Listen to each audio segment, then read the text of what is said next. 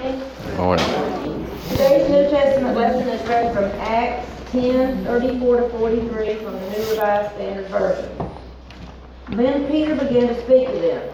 I truly understand that God shows no partiality, but in every nation, anyone who fears him and does what is right is acceptable to him. You know the message he sent to the people of Israel, preaching peace by Jesus Christ. He is Lord of all. That message spread throughout Judea, beginning in Galilee after the baptism that John announced. How God anointed Jesus of Nazareth with the Holy Spirit and with power. How he went about doing good and healing all who were oppressed by the devil, for God was with him. We are witnesses to all that he did both in Judea and in Jerusalem. They put him to death by hanging him on a tree, but God raised him on the third day and allowed him to appear not to all the people, but to us who were chosen by God as witnesses, and who ate and drank with him after he rose from the dead. He commanded us to preach to the people and to testify that he is the one ordained by God as judge of the living and the dead. All the prophets testify about him that everyone who believes in him receives forgiveness of sins through his name. This is the word of God and the people of God. Thanks be to God. Well, I invite you to have your Bible open to the passage that Amy read from, from Acts, uh, Acts chapter 10. Now let's once again go to the Lord in prayer. Almighty, all knowing, and ever present God, by your goodness and grace, we approach this divine appointment for the proclamation of your living word that so faithfully speaks to our condition. Grant our ears to listen carefully to the voice of your Spirit. Grant our eyes to see your kingdom at hand and fill our hearts with courage to respond in joyful and faithful obedience. We pray in the name and to the glory of God, Father, Son, and Holy Spirit. Amen. So I shared shared last week uh, that for um, for this year, I would like to use an acronym from the word focus um, that will guide um, that will guide the preaching and the sermon series throughout throughout the year. Uh, as, I pray about what God would have for us in, in the coming year and what's what's before us,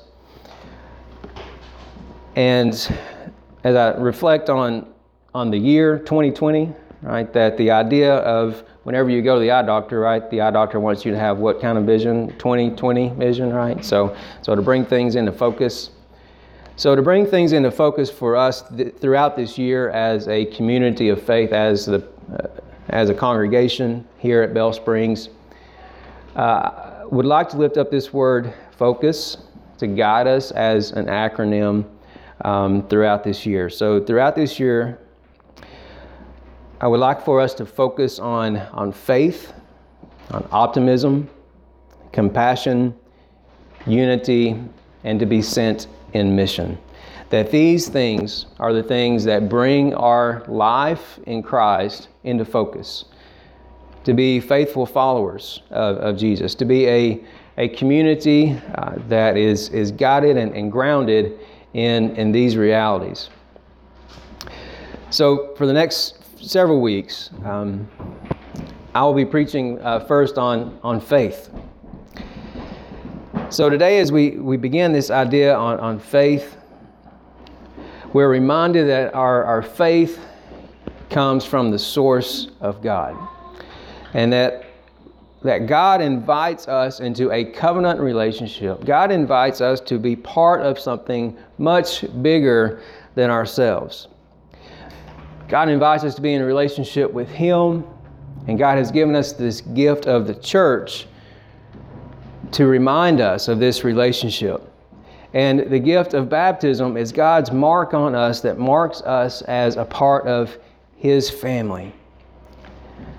You know, we go through in life a number of different, uh, different rituals. Rituals that, that shape us. Some of these are formal and some are informal. I'm reminded uh, back during fall break, um, I spent uh, a, day trip with our oldest son, Elijah. And I talked it over with Katie before I, I've learned to do that sometimes, to talk things over with the wife before you do uh, some things, like what I'm about to say. But I took Elijah out on a day trip, and I had planned that day to give him a gift, um, to give him his first pocket knife. And uh, so I passed on to him a pocket knife uh, from my childhood. And it was one of those moments, and you should have seen the look on his face when I pulled out this pocket knife and said, Here, son, this is, this is yours now. And the look on his face uh, was just something that, that I won't forget. He all of a sudden had a look on his face like he just grew up about 10 inches. And he was so full of, of, of pride. And um, so, of course, you know, have the conversation about safety and how to use it correctly and uh, how to be responsible and, and, take good care of it, and it, a sense of new responsibility. But in a lot of ways, things like that that we do are rituals of sorts, rites of passage into maturity and, and, and, and growing up. And in, the church, we have similar ways of, of showing our our life in Christ and the things that shape our life in Christ. And the covenant of baptism is, is one of those things that show how we mature in the faith, that we belong to something. And there was something um, about giving that gift to, to Elijah that day that reminded him of a connection that we share. And uh, our connection with, with one another. And for, for those of us who belong to, to Christ, we are part of, of His body. We're part of God's family. And that's who we are called to be. So in, in today's scripture, we, we see we see how God is, is shaping and forming those who God would have to be part of of his family. So, here in, in this chapter of Acts, the, the church is, is developing to the point where they, they see that God is doing something and that God is expanding God's family.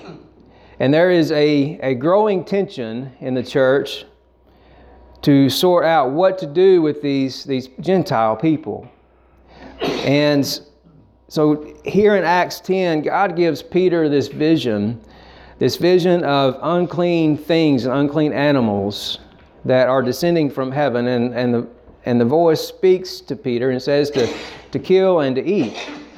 And Peter says, How could I do something like that? Because it was a violation of, of the purity laws, it was a violation of what God's word uh, said to, to not eat. So God gives Peter this vision as a way of preparing Peter's heart as, as he is invited to Cornelius' house, a Gentile, where others are, are gathering. And it was here in Cornelius' house that, that Peter begins to, to see that, that God's plan of salvation is, is not just for the Jewish people, but for others. We, we see this in, in verse 34. Peter says, I truly understand that God shows no partiality in every nation, anyone who fears him and does what is right is acceptable to him. And, and, and, in, this, and in this passage, Peter references the baptism of Jesus, and it, it's also a preparation for the baptism for those who are at Cornelius' house. Because immediately after this scene, uh, in, in verse 42, it says, He commanded us to preach the people and to testify that He is the one ordained by God as the judge of of the living and the dead. And all the prophets testify about him that everyone who believes in him receives forgiveness of sins through his name. And then while Peter was still speaking, the Holy Spirit fell on all who heard the word. And the circumcised believers who had come with Peter were astounded that the gift of the Holy Spirit had been poured out even on the Gentiles, for they heard, they heard them speaking in tongues, extolling God. Then Peter said, Can anyone withhold water for baptizing these people who have just received the Spirit? Baptism. Baptism is an outward and a, an outward and a visible sign of an inward and spiritual grace. It's a way of showing outwardly what God has done inwardly. It is a gift and an act of God. It declares our faith in God and marks our place in God's family. it is a gift of faith that reminds us that this life of God is requires faith. That we have to put our belief and trust in God. And it is a, an invitation to be reminded that we belong to this family. So, first, I would say that the family of faith has an invitation. There's an invitation. So, here Peter says it, it's clear to him now that God shows no partiality, that, that anyone who fears him and does what, what is right. Our baptism reminds us that our mission is to invite others to participate. It's a reminder that, that we have access to God because, not because of who we are, not because of being born into the right family, but we are invited into the family of God because of what God has done in Jesus Christ. It also reminds us that there are those who are outside who God wants to be inside. And that we have a responsibility as a part of our baptismal vow to share this good news and to invite others into the family. Secondly, I would say the family of faith has a message. Look with me in verse 36. Do you see the phrase in verse 36 that Jesus is Lord of all? He is Lord of all. That is, that is the message of the gospel. And our baptism reminds us that Jesus is Lord of our lives, Jesus is Lord of all, of all the world. It reminds us that there is nothing that you and I can do that's going to separate God's love from us. There's nothing that you can do to make God stop loving you. And our baptism is a reminder of God's love for us. Thirdly, I would say that the family of faith has a witness. Here, Peter is describing the witness that, that he and the apostles witnessed uh, Jesus in his, in his death and ascension. And our baptism reminds us that we are called to give witness to what God has done in Jesus and to give witness of our faith in Him. And lastly, I would say that the family of faith has a name. In verse 43, all the prophets testify about him that everyone who believes in him receives forgiveness of sins. How? Through his name. Friends, there's no greater name than the name of Jesus. The name of Jesus opens for us the, possibility of belonging to a new family and to have a, a new name. So, today, as we um, continue to move into what God would have us for this year, I'd like to invite us to focus our faith, to focus a reminder that, that we belong to a family, that we're part of a family of faith. And it is the gift of baptism that reminds us of all that God is doing. So today, I want to, in just a few moments, invite you to come and to renew your vows of baptism. Um, you, as a reminder that you belong to, to the family of God and that together we are the family of God. In the name of God, Father, Son, and Holy Spirit, amen.